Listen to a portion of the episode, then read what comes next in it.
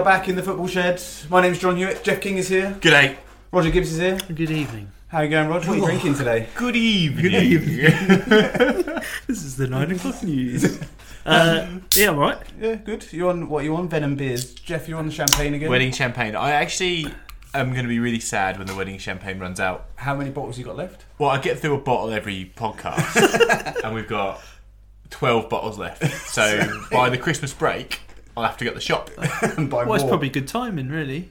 Well, it's a good time to run out of champagne in time for Christmas. Well, yeah, because then you, you're going to buy more anyway, because it's Christmas. Oh, I might get a case. Yeah. Um, we are the Football Shed. We're here every week recording in Jeff's shed, hence the name. Um, we're three English blokes based in Melbourne. Um, you can find us on iTunes and Spotify. Exciting new Spotify things. Um, if you enjoy it, give us a review, subscribe, tell your mates. And if you want to get in contact with us, shoot us an email at footballshedpodcast at gmail.com. Not many emails coming in at the moment, so if anyone wants to send us an email, get in contact with us. I've got a technical question, John. Oh, yeah? Can you subscribe on Spotify? No. You can only subscribe on iTunes. So you press the subscribe button, it automatically comes in. Yeah. Spotify, you just have to check from your own personal. Or other other podcast apps that aren't Apple based. Like if you're on an Android, you can subscribe Yes. on your Android podcast app. yes. And does that true. go through Spotify? What? No. that goes No. Did you know that you can send emojis on WhatsApp? yes.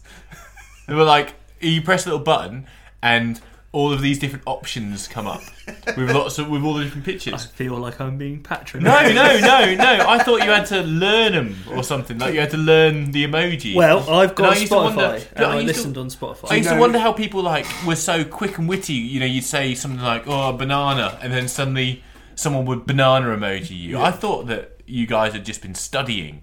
Oh, and you knew the banana the button. for banana emoji. I didn't realise there was like a. what do you mean shorthand? Well, I don't know. I'm, I'm not with Type this. banana and a picture of banana comes up. No, that doesn't happen to me. Yeah. Just get an iPhone. That's crazy. Next week, we'll be launching our technology podcast. Where we'll learn how to use the internet. Tune in. Do you remember when your like parents and grandparents used to go on computer courses? Oh my god. You had to learn how to type Do you on know? Word. sorry, we'll get to the football. But my gran, when my gran got a mobile phone, right? She, um, I might have even told this story on the pod before a few years ago. When my gran got a mobile phone, she kept it plugged in so it wouldn't run out of batteries, and she kept it plugged in next to the phone, so that she knew where it was. I'm like. Gran, that's just you've missed the whole point completely. You can. can go what, what are you gonna do? Did she have like a long cord so she could No, move no, no. It around was, the just, house more? it was just plugged in and, and on the phone table. She was, she's old. She had a phone table, like where she put the house phone, and that and next to it was plugged in her mobile phone that we got her, and it was probably there for about four years before it ever did anything. Wow. On Wow. was permanently on. It's not that bad yet, but I did listen to a 90s playlist on Spotify on the way over, so I'm probably getting to that level. Well, anyway, moving on from technology. um, every week we do start with a question, um, and this week the question is about Jorginho, the uh, Chelsea midfielder. He set a record this week for the most passes attempted in a single game ever in the Premier League. How many passes did he attempt? Two hundred and thirty. 162? 180. 180 passes in one game. Was that attempted or successful? Attempted. Probably 160 Ah, successful. yeah, I was going to say because I read it. Okay, and uh, Bloody I've had a whinge. I think it was game week one or game week two about how much I hate the way Chelsea play football, and and I, I took it back last week because I really enjoyed their win two weeks ago, and I some of the goals they scored were excellent, visionary, loved it. But last week they reverted to type Dirge of the again. type of football that I just think is so pathetic. Well, I kind of wanted to talk about Chelsea, and because um, Kante, if you watch the highlights for the Chelsea, who do they draw nil nil against? West Ham. West Ham. Um, in that game, Kante had two clear chances to score, one with his head, one with his foot, and Kante isn't built for shooting. No. He's built for winning the ball, but because they're playing this formation where Jorginho sits. And I like Jorginho as a player, and I prefer those kind of players that just recycle the ball, the Michael Carricks of the world, than most people. Um, but um, when can, you put can you play them in the same team? Well, if you play in the formation they're playing, which is 4 3 3, you're asking Kante to do a different role. And Kante's an excellent footballer, and he's one of the best midfielders in the world, but he's not brilliant in that position. If the two chances had fallen to a Ruben Loftus Cheek or Ross Barkley or a Kovacic, maybe they would have scored. But because Kante's playing there, he's not scoring the goals. So Chelsea doing a disservice to themselves by playing Kante in that role. Chelsea are doing a disservice to themselves by playing football like that. And, and uh, sorry, I, I'm sure that I'm gonna I'm gonna swings and roundabouts this all season because sometimes when it clicks, it's amazing. But I remember an interview with Cesc Fabregas. Uh, over the summer, so those days where the World Cup were there were no games and they do interviews, and, and I remember listening to an interview with Cesc Fabregas. I remember being super impressed, and one of his ethics throughout his career was Before you that go on about Cesc Fabregas, where is Cesc Fabregas? he's on the bench. Dead. Okay. He's not Carry on. dead. He's on the bench. yeah, carry on. Ross Barkley's dead. Cesc Fabregas is just on the bench. Um, he one of his key ethics is the or ethos is that you'd rather make a mistake trying to do something positive than be safe. Yeah. And that's how he's lived his footballing life. He's tried to make positive change on the pitch. He's tried to play a ball that other people can't see. He's tried to thread it through in a way that takes the defence by surprise and the attacker has to improvise. And that's the way he plays football.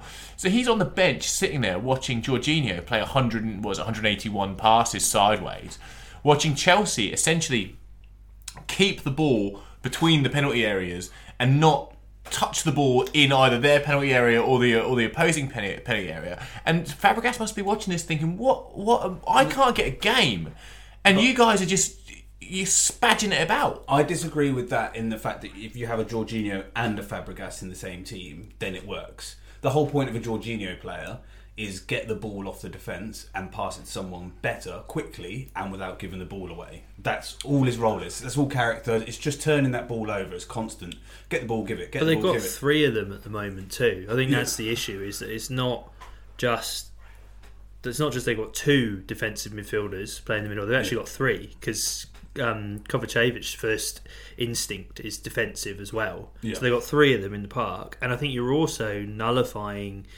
There's not only are you losing out on the fact that Kante is not brilliant going forward, you also lose out on the fact that if you play him um, in front of the back four, he's basically two players. Yeah. So you could almost play Kante and two attack-minded midfielders because Kante is so good. It will cover so much ground. But the thing I f- I'm finding a bit odd about it is that um, Sarri's teams, his Napoli team, which is the only one I really know, but were brilliant to watch and Yeah. great going forward. And yet that hasn't. And Jorginho was a part of that Yeah. at Napoli. So I wonder: is it just does he need to? He needs to get players in. To me, he hasn't got the players for his system. But then, what does he do with Kante? Because he obviously wants Jorginho's his man. So I think he's. I think Sarri's got a plan and a way of playing, and I don't think it worked quite yet at Chelsea. I think they've lucked out that they won their first five games. He's So- only had 60 days with Yeah, that yeah, team. bugger so- Yeah. Yeah. So if he can have, I think after Christmas, Chelsea are going to be really strong, and I've put Chelsea in the little like title race conversation we're going to have because I think Chelsea actually have got a real chance of pushing for the title this year because they've started well, because they'll get better as a team, and because they're not in the Champions League. My concern is the Kante scenario. Kante's so good you can't drop him, but you've got the wrong player in that position.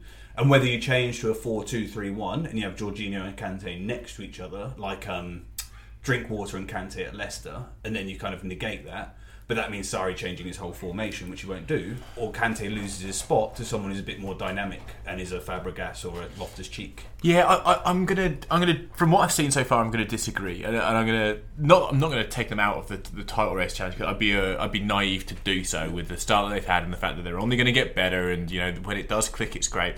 But I feel like I, I am. that I'm, I'd take them out. you're gonna take them out. yeah, I, I think they're a level. To me, they're clearly a level below Man City and Liverpool. They're the best of the rest at the moment. But here's here's the thing when um when you play when you when you're a Napoli coach, you can afford to to probe. And you can afford to gamble on having the majority of possession to probe and to probe and to probe and to find that, that one cutting ball and have that be enough. Because the the pace of the game over there is, is slower. I mean, you, you you know the the way that they set up in that league. It's it's I mean the, the traditional comment of it it's slow slow quick football. Yeah. So it's slow out of defence, slow into midfield, and then it's when you find the decisive moment, you play it quick and you take them by surprise. And every team sets up in a very slow, slow, quick fashion. His football is perfect for that. But the Premier League, it's quick, quick, quick, Yeah. quick, quick, quick, Yeah. quick. And the team, uh, when uh, uh, Guardiola was in his first year at Manchester City, what he found that didn't work is that it was trying to be too probing and no one was getting that cutting ball and, and actually he was deemed a bit of a failure wasn't he Yeah, That- that- first year. it wasn't very good, and it wasn't very good because he had to adapt. And what Man City do very well now, which is the reason why, Roger, I think you're right, that Chelsea are a, a step below, is because Man City embrace now the the strategy of players like Fabregas who look for who would rather take the risk than not and then they can they're organized enough to be quick at the back to, to get back and cover but I don't think Chelsea have got that I think if Sarri plays his perfect game the Premier League will find him out Yeah, okay. And I think what Guardiola did as well in midfield is he has Fernandinho in that Jorginho role. And Guardiola wanted to sign Jorginho. Like, he was like, yes, I want him. And they offered huge amount of money, accepted by Napoli. He wanted to go and play for Sarri at Chelsea. So he turned down Guardiola to go and play for Sarri. Um, So he clearly rates him. so yeah, Yeah. really wants to play for him, and Guardiola clearly rates him. But um, what Guardiola did is start playing David Silva and Kevin De Bruyne as those two midfielders next to him, and that's not Kovacic and Kante who are defensive minded.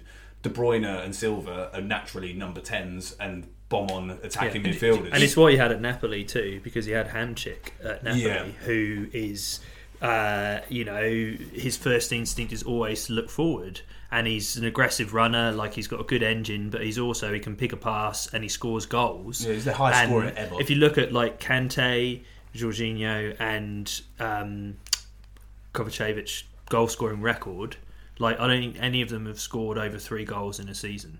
Wow and yeah. you're playing those three in your midfield at the same time, that puts a lot of pressure on Hazard and Pedro. yeah. And, And, before and when that's the- Kante was at his best, which you would say was that Leicester season, he had Albrighton and Drinkwater, who both, you know, for, for, for their limitations, they were very positive footballers who, who did that job and went forward. And then they had a, a front line that was that was incredibly efficient and lethal. And I, I think Chelsea have some star players, but I think those players are not getting the opportunities that they need. Now, don't get me wrong. Every other game, Hazard will take the game by the scruff of the neck and do a very good job, and that's just because he's that good. But I think a player like Willian, he's gonna, um, you know, Willian, Willian, player like Willian, he he needs to be put in positions where he has space and he has time, and he will do something absolutely amazing.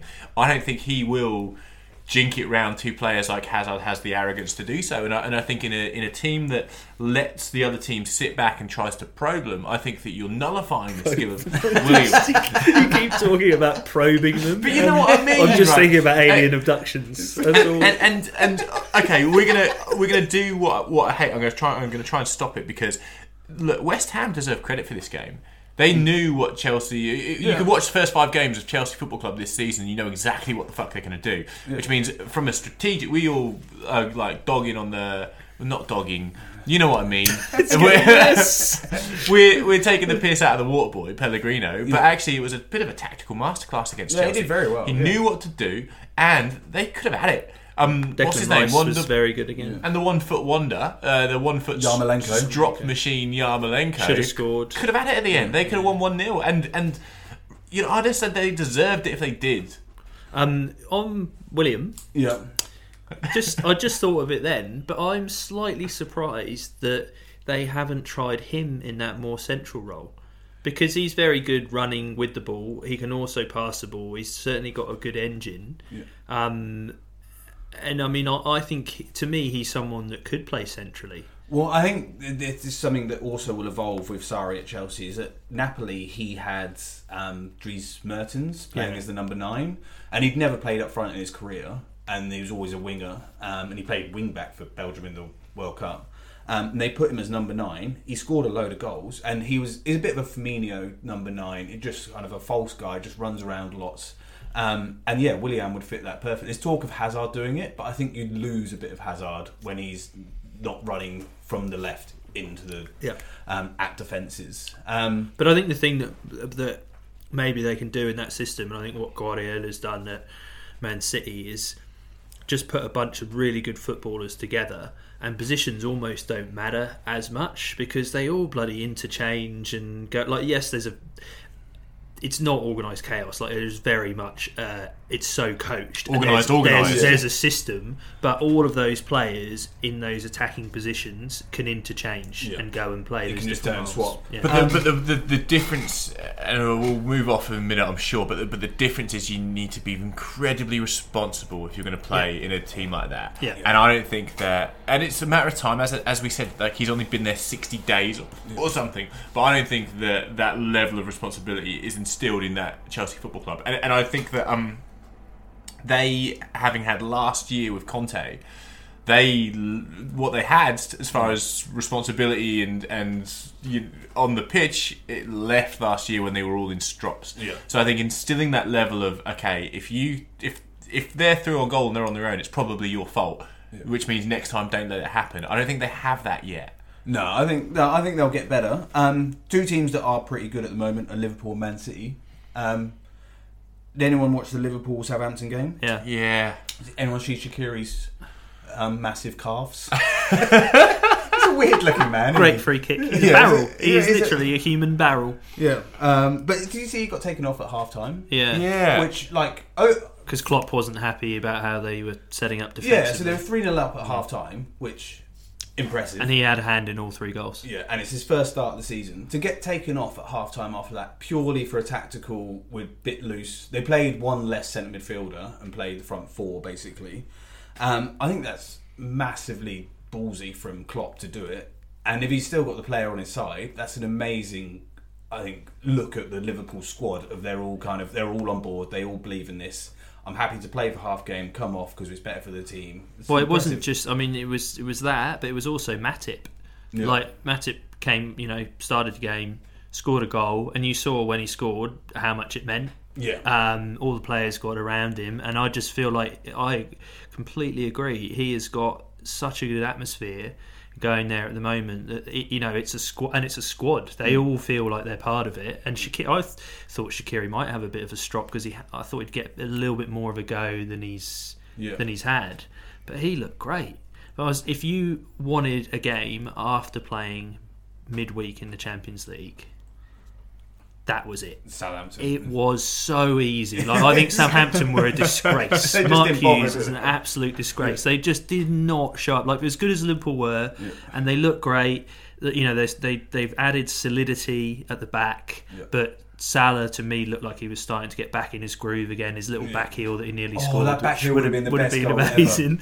Um, and they just they looked and Shaqiri coming in and he was almost playing centrally. Um, He's kind of playing the number ten? Playmaker, and he's yeah. just like do whatever you want. but they looked they looked you know really good but at the same time yeah southampton just you know you know they've played champions league just get into them early give them a game and 3-0 by half time Well, I do think it's worrying for the rest of the league that Liverpool can now rotate because last year they couldn't rotate their team. The last three months of the season they played the same Yeah. eleven, and you knew what they were going to play. And then you knew if one of the front three got injured or like they did in Champions League final, you went, "Oh, we've got a chance here because they're weaker." Whereas now, that's a whole different thing. They've still got Oxlade Chamberlain to come back too, and and Oh, yeah, you've got to that. think that in the last he's not too far last away few there. months before he got injured, He was great. he was brilliant for him. Like he scored some goals that you know I can shut my eyes and think about him right now, and that's very rare for Liverpool and me. Lallana's disappeared as well yeah, so- Lallana still has come back. So it's, it's it's depth, isn't it? Which is the most frightening. Do you And- think they're going to win the league? Well, I've predicted them to win the league. I think they will. I just think they've got it right. I think the timing's right. I think the scenario is right. I think Klopp's been there a right amount of time. Um, I think everyone just went on at the start of the season of like, oh, they're 25 points behind Man City. Man City aren't going to get 100 points this year. It's impossible to do, to get twice in a year. So I just think it's their year. I Well, uh, do you know, I thought that, and I watched the Liverpool game first, and then I watched Man City, they're really good. and I'm like, Man City are so good at football. And then you watch you them in almost the forget how good they are. yeah, but just you know, every time you see them, and do, do you know what? im- What probably impressed me most was it was Cardiff away. It was fucking horrible. Like it it was was sideways rain. Yeah. Yeah. and it's a Neil Warnock team, and you're like, if Man City are perhaps going to be not quite up for a game, That's it. that's it, you know. And then yeah, they come out, play bl- blinding football, three 0 up at half time, Yeah. and could have scored ten. You know, they just And they'd uh, lost in the Champions League in the midweek Yeah. as well, so they just they could have been like, oh, don't feel this, but no, they just went But for they, it. they just looked so good, and that like their goal, Gundogan's goal was was, Oh, that was amazing. Was brilliant. Silva's goal was good. Like they're just the football they play. Like I could talk for an hour about bloody just about Man City, but I uh, what excites me is I think they're both playing football, both those teams at a really high level, and I don't because of Liverpool's depth. I don't see that changing. So I think we've got we've, We've got, got a proper title race. Yeah, and they could actually just both play great football all season and see what happens. Which means on the eighth of October, at Sunday night at two thirty in the morning Australian time, Lock before we have to go for work on a Monday. it's the most painful thing. I, do you know? I looked at how much leave I've got at work. I was like, oh, maybe I could take the Do Monday. you take the. Monday off? Yeah. Um, I'm I'm genuinely excited about that game already. oh, I can't wait. It's going to be utterly brilliant. But I just I wonder if you might be right about Liverpool. I'm not I'm right about most I'm not things, jumping Rich. on board the bandwagon, but you- like Klopp, I think the league motivates him more than the Champions League. I know they nearly won the Champions League last Hmm. year, and I know he did well with the Champions League with Dortmund. But I think the big thing for him was knocking Bayern off. You know, Yeah. Bayern win every year in um, Germany, and he did it in Germany. Yeah. Man City haven't quite had the same dominance, obviously, but they're definitely the top team. And I think also Liverpool, Klopp's an emotional man, and what you don't need in finals of games is emotion. You need cold-heartedness and just make sure you get across the line. He's lost his last four finals or something stupid. I think he's maybe too emotional for a cup competition, but a league. That's fine because you've got a whole season, so that emotion kind of gets spread out a bit. Uh, okay. Are Man City too good? Yes, Like, and, and when I say they, let me give that some context. I'm, I'm not just being being petulant. Even your Are they- flop of the or, flop of the year scored a couple of goals. Who was my flop of the year? Riyad Mahrez. Oh, fucking Scored Riyad. Mahrez. um, uh, when I say are they too good, uh, do you enjoy watching? And no, I'm not going to phrase it like that because you're going to say yes, you do enjoy watching them play. There is something so stale about their excellence. Yeah, they're too good to enjoy. It's like um, no, I don't get it. if Like, you go if you go out for dinner at the best restaurant you've ever been to in the world and have the most amazing meal, it's amazing. But if you had it every day for ten days, you'd get bored So, of it. that's, exactly right. I don't enjoy watching Roger Federer play tennis. Yeah. And I haven't enjoyed watching Roger Federer play tennis for, for the last 10 years because it's so immaculate and it's so effortless. Whereas I love watching Andy Murray play tennis, not because of the British roots, but because it's a fucking roller coaster. And when he wins, he's won because of this battle with himself. Yeah. That, that he's like, let it all out, let it all go. And when he wins, it's a struggle and he's exhausted and he's injured. And then when he wins the next game, and there's something about sport that that's what I enjoy most. And when I watch such a finely tuned, well-oiled machine that that replenishes itself in the areas it needs to before it needs them. The fact that Riyad Mahrez can come in and score two goals in three games or whatever it is. When they didn't need him, but now they got him. Great, he'll just mould into this well-oiled machine that means Phil Foden is fucking Iniesta. It's amazing Did you um, see him last? I watched the against highlights. Oxford United. Yeah, Yeah. The, the kid was a dream. Amazing. He's 18 years old as well. Yeah. And they're saying he's going to be like that for. Well, of course, no one can predict. We're, we're none of us are Mystic Meg, but we're all. But he's going to be like that for the next ten years. He, they are this unstoppable juggernaut that has almost sterilised good football. But but they've they haven't even retained the title yet. No. Like it's not. I I don't get sick of it because it's great to watch, but it's not. I hate Man United, Mm. and I hate Man United because for years and years and years I had to watch Alex Ferguson and Man United win. Play the most amazing football ever. and I just I got so sick of Man United winning that that is that is stale. I think watching a brilliant team who have only you know they've never retained the uh, Premiership title. I, I don't have that stale. No, I, I'm, I'm. We're going to compete about this all, all year, Rog, because I disagree. Because when, when when Manchester United were at their peak, that was when Fergie time was. That was when they won in the in the in the 96th minute. Yeah, they cheated every week. But but that's the thing. That's more of a, a a footballing reality that there is a team that can dig deep and it can do it every week and it can play poorly and win. When you watch Man City win five 0 every week, there is something that is. It's like watching Bayern Munich in, in the German league. And I'm not saying that the that the Premier League is the same, but when you watch that team.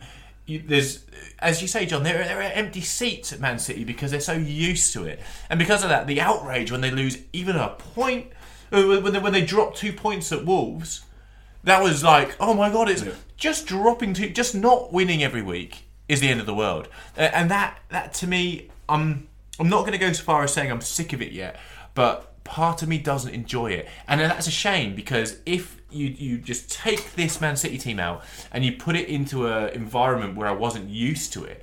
And you go, you know, let's say that we just implanted all of the players, all the skill of Man City onto Leeds United when they qualified for the Champions League, however many years ago that was, 15 years ago and they played this type of football, I would think it was the greatest thing I've ever seen in my life.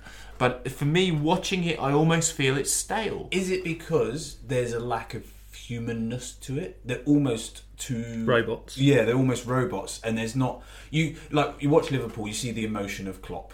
Um, or if you see teams that like the Man United team would always go behind and then win, um, like when they won the Champions League in Roy- '99, Roy Keane and- there was that kind of drive and that there was character that got them through. Whereas you're watching Man City and you're just almost watching perfection, which is They're- almost boring. But There that's are- Guardiola, right? Guardiola it hasn't ever been about characters on the pitch, Yeah, um, which is, I think, uh, perhaps a criticism of him. Um, if you can have many in his managerial career, is that he is so reliant on coaching and system and the quality of players that he has that he basically says that that side of it doesn't matter. If because if we get our thing right, we're so good that it will beat whatever is in front of us, and we don't need those characters to, you know, get us over the line. And so I, I, I agree. I see what you're saying. It's like a, but I just think you got to enjoy the football. I also love Federer too because I just for, for me, F- Federer's um, fallible. Like he's always had the ability to flake out and have the, particularly early in his career, he'd have like he's the most effortless sportsman I've ever seen. Like he's never been quick. You know, he Doesn't hasn't, sweat. hasn't got the hardest serve, doesn't sweat, but it's effortless. Yeah. Like just the timing.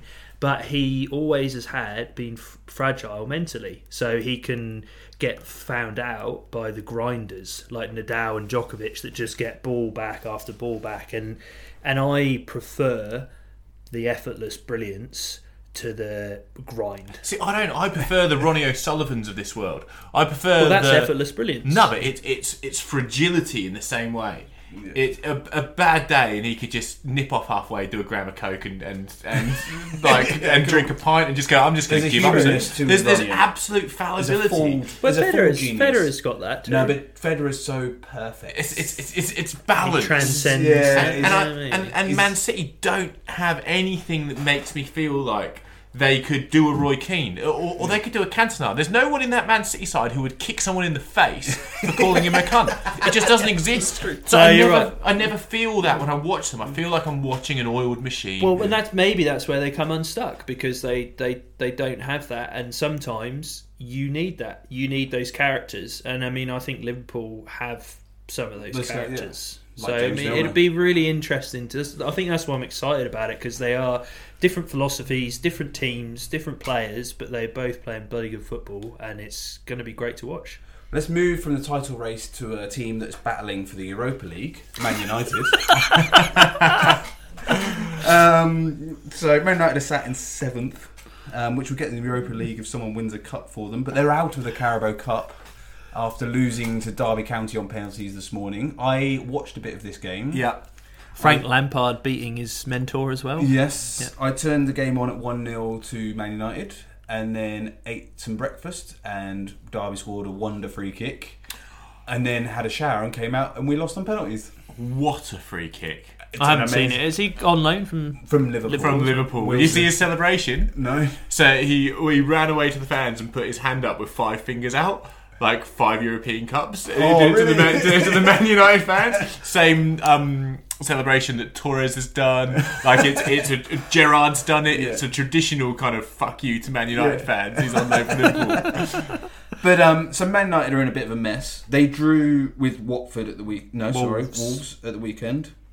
Jao Martinez's goal was excellent. Did you watch any of? I've watched the mini match version of it. Wolves, Wolves are a good side. Wolves looked Yeah. The better team. Um, I mean, it's not the first time we've seen them do that. Like, I, I mean, we can talk about Man United, but I also think Yeah. Wolves are a really good football team. We saw them give Man City they got points in a, Man a decent game. Yeah. De Gea kept you in this. I Yeah. thought you. I watched the first half. Um, in little fits and starts, United played some good stuff. Pogba's assist for Oh, that was an for, amazing for the um. United goal was incredible. And Pogba, I I really enjoy watching him. He does some things, and you're like, no, there isn't anyone else that can do that. Like he can, He's one of those full, does everything. like broken geniuses. He's he's brilliant, but he's just going to fuck it up as well at the same time. but he hasn't been. I, I think you let him do it. But I think when I watched him at Juventus, the good outweighed the bad every week, and more often Hmm. than not, he won them the game. yeah. At United, yeah, he hasn't got that balance right, and I mean, he cost them the goal at the weekend. But I feel like it's. You know, it's 50-50. Like he'll do something good, and then he'll lose the ball, ball and not chase back, and you'll concede a goal. This goes back to my Chelsea point. The Premier League doesn't allow you to do what he did at Juventus. Maybe. People are down your throat too much, and you're exposed when you're a 50-50. But I do think the Pogba Man United thing is a wider issue. Like he came out after that game and said, at home, Man United should play attacking football and should attack, attack, attack, which is what the home fans have been singing when we play awful defensive football at home. So he's trying to get the fans on side, which Jose Mourinho is doing constantly. Jose Mourinho came out in before the game this morning against Derby and said that Pogba will no longer captain the side when Valencia's not available. He just wants to move the captaincy off of him. Didn't give a reason why. Um, Did you see the dig after the Wolves game as well? He said that Wolves players played like it was a World Cup final, yeah. and that's been perceived to be a slight on Pogba because obviously he had a He's very World good Cup World Cup final, final. yeah. and- And I just there there is an unresolvable problem with that relationship, and it won't be resolved until one of them goes. Um, And you think it'd be Mourinho? We talked about. I presume it's. I hope it's Mourinho. I don't know whether it will be. My preference would be if Mourinho goes rather than Pogba goes, but I don't know where it will go. Man United next week have West Ham away, which is actually a really tricky game. West Ham has suddenly got some form. I think you'll win. I think Away. so. Do you know Man United at home? Yeah. 67 goals under Mourinho, which is 24 fewer than the rest of the Big Six. Like the next member of the Big Six still has 24 goals more. That's and poor. Uh, in the same time, Man City have 42 more home goals than Man City. Wow. That is That's terrible. to me, that's the But- issue. Like I, I almost think that at the moment you're finding it easier away. So I, I almost back you in in that. And I can't believe I'm going to say it, but I think we had written off West Ham early, and going away to West Ham at this stage of Manchester United's transition is is not what you want to do. If West Ham have just got a point against Chelsea at home and they've won the game the week before, they're suddenly going to A think, bit of momentum. yeah, and they won't be scared of Man United. They'll just think. I think you've lost that fear factor, and I think that I think that's really emphasised at home. Like when Man United played at home under Ferguson, I remember that every week you're like, or every other week, Man United are going to win. Yeah. They just find a way to win, and no team's wanting to go to Old Trafford. I think you've lost that. You've lost that aura of of well, you lost that aura of invincibility a long time ago. But now There's no it's, it's not even a fear No, factor. it's, just like, oh, just turn up, we'll get a point. But you did. There were times where I was like, ah, like Sanchez sort of flickered in and out, and I'm like, you can kind of see how it could be good, but it's all just not quite working. And then I saw Wolves, and I'm like, Wolves have a very clear way that they're playing. They've got some really good players, and it works really well, and they all believe in it. And I'm like, mm, maybe Wolves are a better team. you know that was and that was the interesting thing watching those two teams uh, from a from a really in your face comparative point of view. You go, what is a team with a strategy, and what what is a team that don't necessarily believe in their game plan? And Man United have better players than Wolves. Yeah. It's fair enough. Yeah. Because Wolves have essentially the A and B team of Portugal, Yeah. and Man United is better than Portugal. yeah. So Man United should beat Portugal. Yeah, yeah. you would assume because they can get anyone they want, and Portugal can just get Portuguese players. Yeah. So watching a, a Portugal with a strategy versus Man United and the players in in discontent with their positions, you, you, it's so evident. Yeah, to you've see. got to- like Wolves signed players in, so they already had a very clear way of playing the Championship last year. I watched them a bit in Championship; brilliant to watch. I've never seen a team so dominant in the Championship, and we know it's a really hard It's a league tough to league, do that yeah. in. But they signed more players in the summer, Moutinho being one of them. The the players they've signed fit their system. They have a really clear way of playing. Like they they drop back very quickly into their own half when they lose the ball, um, and then they're really compact and, and solid. So they're defensive team first, Yeah. but then they've got in the middle of the park two players who are slow as fuck, but are brilliant on the ball and. Their passing range is incredible, And then they've got and quick then they've got guys. quick guys out wide Yeah. and a, a, a quick, combative guy up front who can hold the ball up well, Yeah. and it just works. But, but they also Like- they, they don't play quick guys like Liverpool or Leicester. They play overlapping quick guys. So so they, they play. It's almost like a cross between if Leicester won the league with Giroud.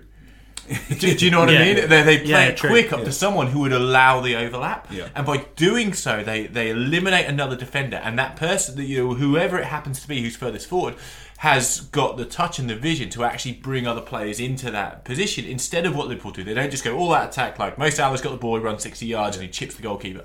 Doesn't work like that with Wolves. They, they give it that second phase of counter attack. yeah, you're right. Jimenez is always the furthest forward. And um, I do think that Traore is becoming my new favourite. is he the best super sub in the league? He's, I love the fact that he's their star signing, like 18 million pounds in the summer, most expensive. But they're like, no, we're just going to give you 20 minutes at the end of every game and just terrorise. It's like, the, it's like the Juggernaut from from, from X Men. It's just like bring out the Juggernaut, bitch. He was like an upgrade on the Beast from. Uh, Wick- Af- African guy. Yeah. Hey, well, I but like name. great to he, watch. um, he came on after what seventy five minutes. Yeah. Had more successful dribbles than anyone in the game. I'm like, he's only had fifteen minutes. just gets Like, the ball just- runs.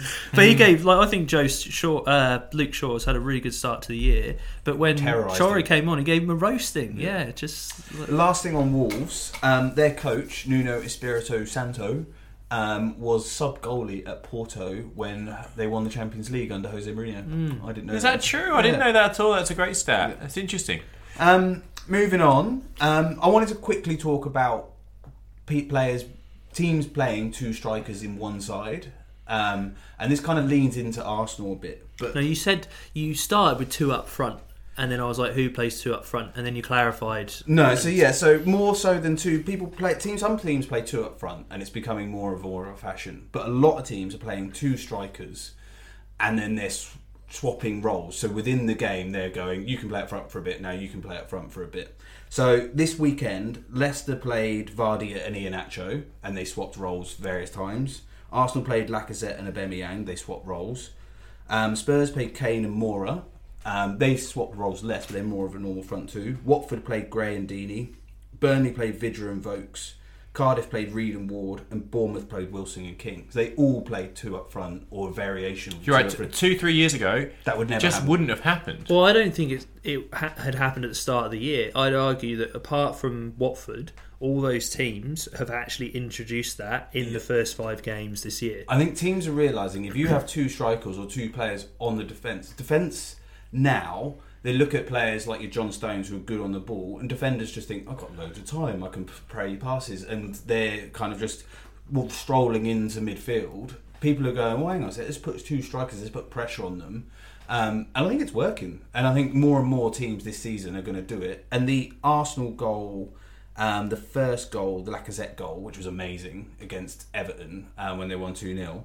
If you watch the build up to it, Lacazette's actually gone out left and Aubameyang's playing as the centre role. And it's mean the defences were a bit confused because they're like, oh, where do we go? Who do we follow? And they've swapped that role and then it comes into Lacazette, out to Aubameyang, back into Lacazette, and he scores a wonder goal. You- You're right, but that game itself, the first half. I- I, I mean, I, I went we off. go. On a, We're talking about two strikers. We've got. I, I, I went off on a massive rant last week about about what it was like to be an Everton fan, and and this kind of summed it up. You know, we. I say we because I, I'm unashamedly an, an Everton fan. We watched that game of football. First half was absolutely brilliant. Everton played really, Everton really well. dominated. I Yeah. would go so far as to say in the first half, Everton dominated. Yeah. The difference is Lacazette and Aubameyang. Yeah. because Everton had opportunities that were far greater than Arsenal had in the second half mm. in the first half. But the difference is there was no one there to put it away. I heard a great uh, quote the other day going, "That game was two mid-table teams fight, fighting it out, but the only difference is this year." Theo Walcott was on the other team. Yes, pretty much. Right. um, and the that's that's the thing about you know when I talk about the fallibility of teams, it, it's it's I say I like it because I'm probably used to it, but it, it, what would you rather do? Everton last season played away at um, away at Arsenal. What was it? Lost five one, Yeah. five two, something like that, and played a disgraceful game of football, hopeless game of football. This year were the better team and lost two 0 Again, Yeah. no points gained away at a big team, typical Everton. But what would you rather watch? No, I don't think that you could tell there is the beginnings of something happening at Everton, and I think there Yeah. has been the whole time Marco Silva's been there. I think they've struggled with injuries massively. Yeah, you need continuity, especially got a new manager coming. And defense has been played changed around and stuff, and they haven't. And there's lots of stats about like Marco Silva hasn't kept a clean sheet as a Premier League manager for ages, and all these kind of things. But he hasn't actually just had a fit full squad. Um, something I like that he did this game is he made Tom Davies captain, and I think that's a real big sign of going. The Ketwig Kaiser. yes, of going. Um, he's the heartbeat of this team. We need local people. We need the young guys involved. Um, and they played really well. But yeah, you lost to one wonder goal and one massively offside Oh goal. my god! No, no, we'll get onto the offside goal because no one wants to hear me bang on about it. But the wonder goal, you can't you can't account for that. That is what it is. Yeah. And the all of these stats about it, clean sheets for Marcus Silva. And Marcus Silva has managed two crap teams in the Premier League, and it's hard to keep clean sheets when you have crap players. The trick is to score more. Although Watford right now are a top four four team. They are post Marco Silva, indeed. um, but you can't account for a Lacazette wonder goal, and and you can tell after the first half that all Arsenal were waiting for was one bit of fluid movement where they would just exploit, uh, as you say, a mismatch Everton backline. That again, every week it's another backline that's never played with each other, and then the offside goal. What is that? It's just If anyone's re- not seen it, really, really, is really so bad far decision. Offside. Like Yeah. it's a yard offside, and it's not like the ball comes quickly. The ball comes No, it off, rolled. off Ramsey, who kind of falls over and then flicks it through his leg, and it takes a week to get there, and it's so clearly offside, and then nothing. It's happens. almost embarrassing, and you can see Aubameyang is almost embarrassed. He runs away and he's like, "Yay, I scored!" Well, Yeah. did you really, you cheating fuck? um, sorry, I didn't. Mean, I mean, you know what I mean. Well, well, but when you say cheating, there's some controversial controversial footage that has come out from the game. Yeah, I've not seen this. Well, so the linesman, um, you know, gives a goal and um, points with his arm back towards the halfway line. Yeah. So as they do, it's a goal. And then as he's taking his arm down, there's footage of him doing a little fist pump. So he closes his hand into a fist and he does a little yes fist Yeah. pump. And like it's very very clear after missing one Um, of the most obvious It- offsides it's, in the it's history of the Premier League. disgraceful. Really, and, and you can see the way Everton's head dropped the, the after that second goal. And and you know you Yeah. can say what you It's like, game about- and, and I can say that the first half was great. However, no matter how your team's playing, no matter to have your heads dropped and have the last thirty minutes of a game of football be so depressing as that last thirty minutes were, you're only two 0 down. Come on, you can do something. You can at least get some pride. But that's not what happens. So No, but everyone that's a lack of confidence in it. That's a lack of Yeah. time winning games And and lack of knowing what you're doing. Feel like you're up against it as well when a fucking linesman fist pumps to get an offside position wrong. You feel like, oh well, let's just go home now, But shall we, we? um, you know, we were calling for Aubameyang and Lacazette to play up front together for Yeah. Arsenal. They've now started three games in a row And up they've front. always and they've, won three games in a row. Yeah. But here's the thing: you're, you're right, John. They're not playing classic. No, Aubameyang's playing left. No. Yeah. Heskey Owen. Yeah. They're, they're not doing that. They're Aubameyang's playing left, and they're, and they're interchanging. And so, of the others that you mentioned, uh, are any of them as a classic strike partnership? Um, Southampton do it with Shane Long and Danny Ings. Mm-hmm. Um, Ings didn't play this week because he can't play against Liverpool. Shane Long, And two Shane goals in 57 games. He's the worst. two goals in Shane 57 Long games. is the worst striker in the Premier League. Is that worse than old mate? Um, We're still in the Prem. He's winning. But okay, so here's the question: So if you play two up front and you are Shane Long and you keep getting a game, are you just a worse version of Emile Heskey? Well, yeah, yeah, because you're there to do the work. Um, for Burnley this week, Vokes, um, Sam Vokes is Welsh and massive, and Vydra played up front. Yeah. Vydra's small and runs around a lot, and Sam Vokes just stood there, and Vydra did all the work. So you kind of it's they it kind of works in different. do you know what the ways. interesting thing with that was as well? In the second half, they brought on Wood Yeah, and Ashley Barnes. who are both massive units But- as well. They, they played two up, fr- so they changed. They played two up front in the first half with two strikers. Yeah. Changed the strikers, but still played the two up front. Yeah. Do you know, and, and without disappearing down a, a, a bit of nostalgia memory lane, my my favourite duo, and I'm probably going to reel off yours now, which we're going to disappear down a bit of nostalgia memory lane. My favourite duo was Kevin Phillips and Niall Oh, Quinn. it's got to be. for, for Sunderland. Big so, man, th- small so those who don't know, what was it, 15 years ago or whatever it was, Kevin Phillips was brilliant. He And worked he's five foot six. Didn't he work in a factory until he was age 23 before Yeah. he was a professional footballer?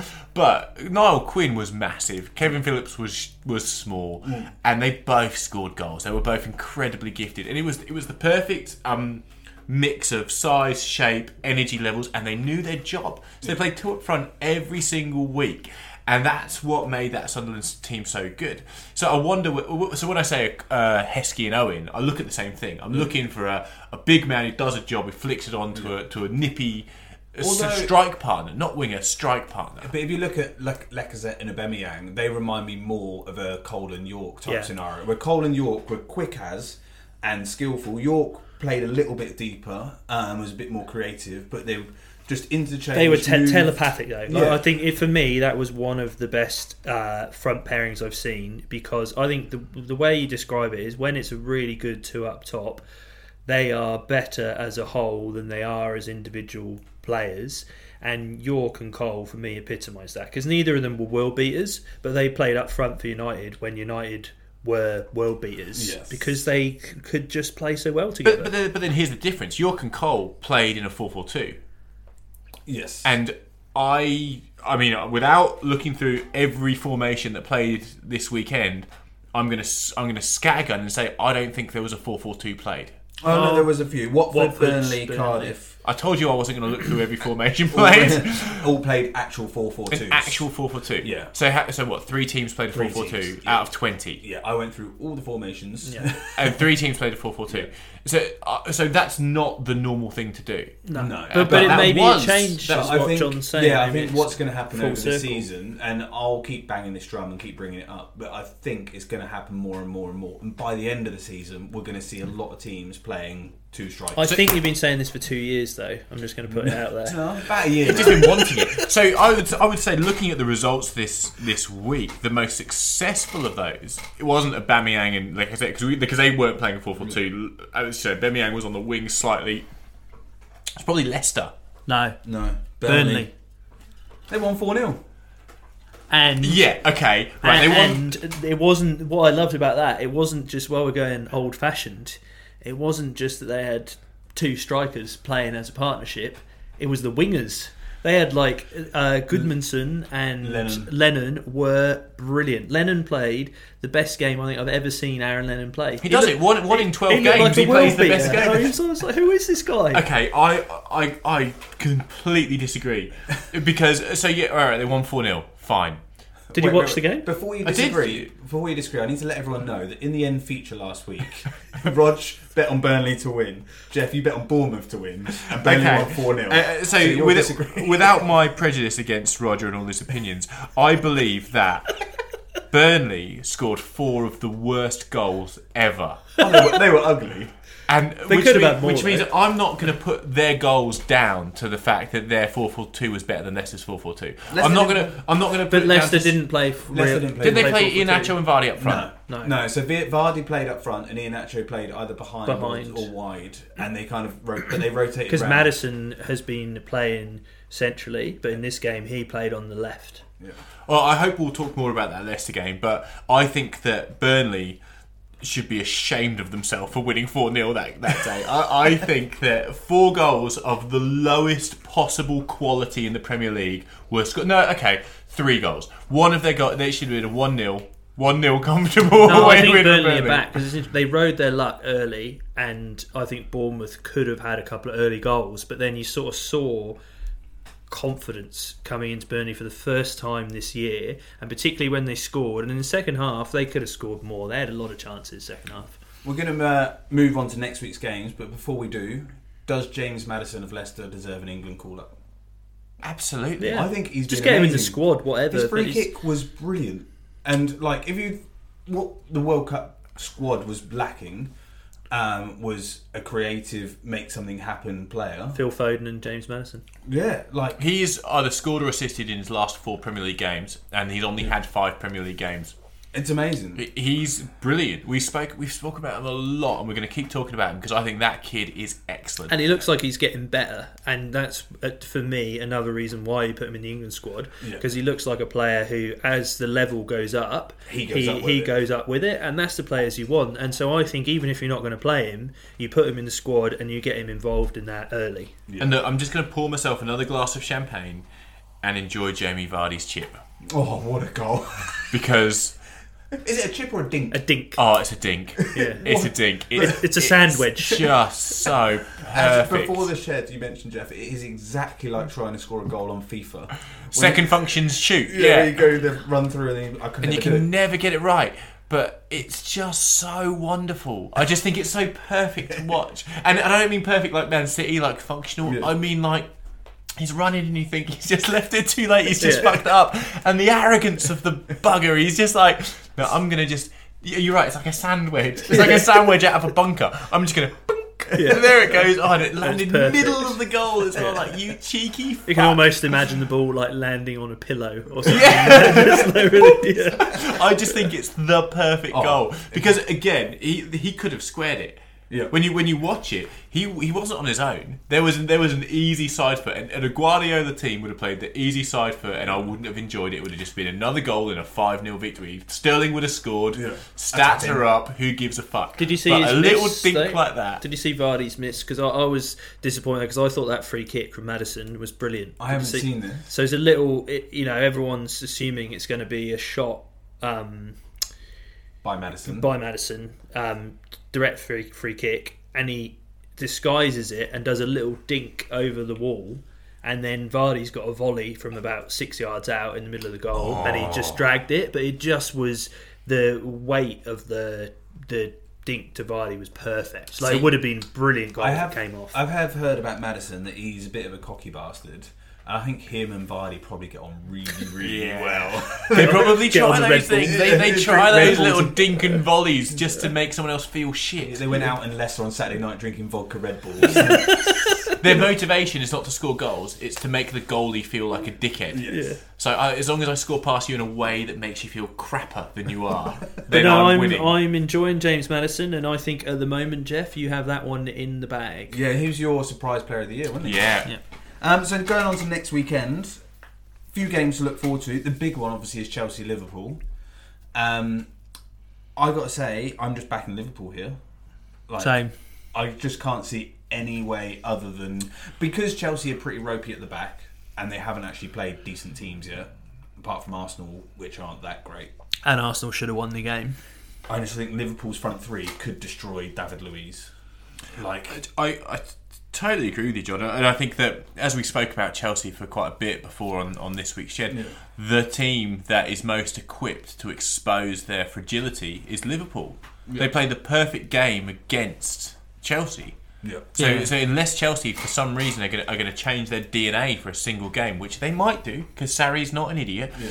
But he might be, and he might just try and do the same thing. And if he does, Liverpool are going to abuse them. Yeah, Chelsea's best attacking avenue is Alonso and Hazard on the left, and that means Alonso overlapping with Hazard, which means Alonso's going forward, which means that you're leaving Mo Salah in 30 yards of space. like, Looking at David Luiz but I, oh, for, to I me, got the- this, yeah. to me, the biggest thing about the game, though, as well, and you touched on it last week, was Liverpool's midfield three, whichever three it is at the moment, are playing so well, and as good as Kante is, I can see Liverpool's midfield getting on top because Yeah, I and just they think pressure Jorginho and just don't let him have a chance on the ball. yeah, I, I think it'll be a good game, and I think Chelsea will get a goal. But I, yeah, I think I'm, I'm with you. I think Liverpool will win. Do you, do you know the game I'm least looking forward to?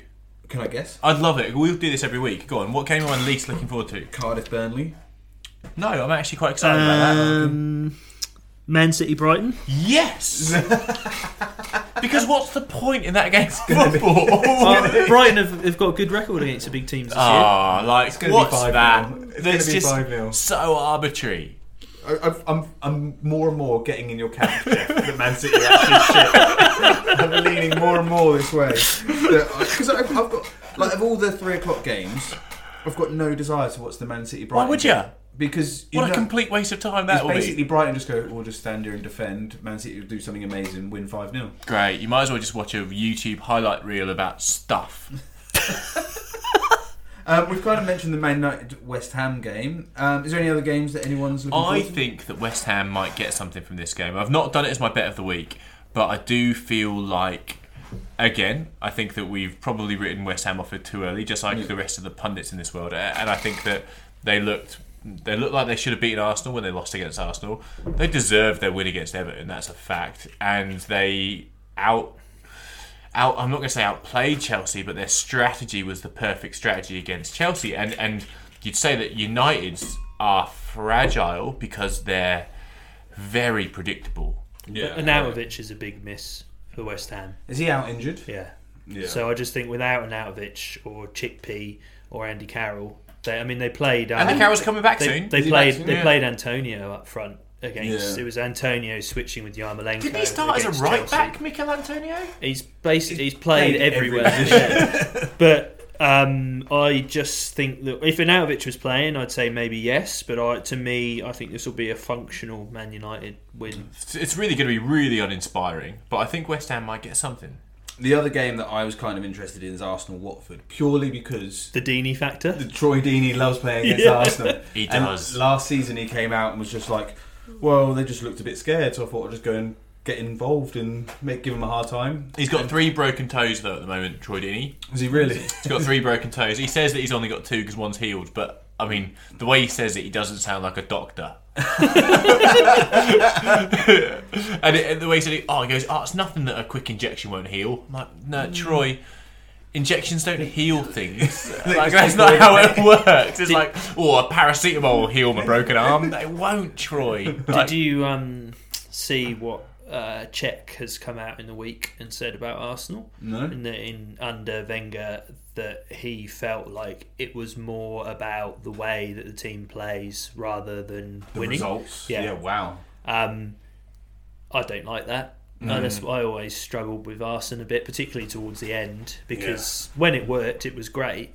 But I mean, ha- like it worked what one season in twenty five. Yeah. And And it was the perfect they season, should have won but- the league when Leicester won the league. Yeah, Like, I'd- if, if they were a bit more brutal about it, they would have Yeah. won the league. Um, let's move on to side stories. Um, first side story is Maxim Choupo-Moting, who's back from last week, Friend of the shed. friend of the shed. His name or picture is going to go on the wall Oh this week. yes, Hey! Maxim. So Maxim will go on the wall, and he scored his first goal for PSG this week. I saw that. They won 3 0. He came on the last 10 minutes and scored a goal. It is bizarre. So uh, Maxo Choupo-Moting will be on the shed wall. Um, anyone else got any side stories? I do. So we've spoken a bit about Bolton Wanderers in the last few weeks because of their debt crisis. You know, so a few Yeah. weeks back we brought up that their creditors were going to uh, call them in and they were going to be deducted points. Then last week They were saved. they were saved, and, and we put that down to the actual the bank, the institution. We said, oh, the, the institution is you Yeah. know whatever. Listen to last week, so waste your time repeating myself. um, but actually, that's not what happened.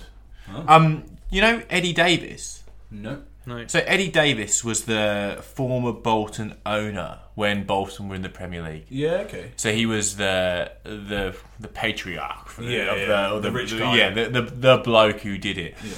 Eddie Davies died um, on the uh, I think the twelfth or thirteenth of September. so a few weeks back. Yeah. And four days before he died, he lent Bolton Wanderers Football Club five million pounds. Wow. Wow. How So- incredible is and that's how they managed to come and that's to the how deal. they managed with, to come to the deal. Shit. So he gave the f- club five million to help him avoid administration four days before he actually popped it. Um, That's incredible. and uh, the documents were filed with Companies House that registered the loan, and then he died, which means they don't have to repay it. wow. What an, what which an he amazing probably thing! he probably knew that was Abs- Yeah, he abs- absolutely like- right. Um, and the, all of the money was used to pay off the main creditors. And, and and what's you know what? Firstly, what an amazing gesture. But considering the last two or three sheds we've we've worked with this story, you know, Yeah, yeah. though we spoke about them being docked points, we spoke about you know their heyday in the Premier League, and that was before this happened. And then we spoke about the creditors and going, oh, well, you know, they must have seen sense. And then to think that this week the story comes out that This guy saved the day. this guy actually just, just went in four days before he died and went, here you go, he's five million pounds. Not- I don't want to see you go into He's not going to administration. spend it, is he?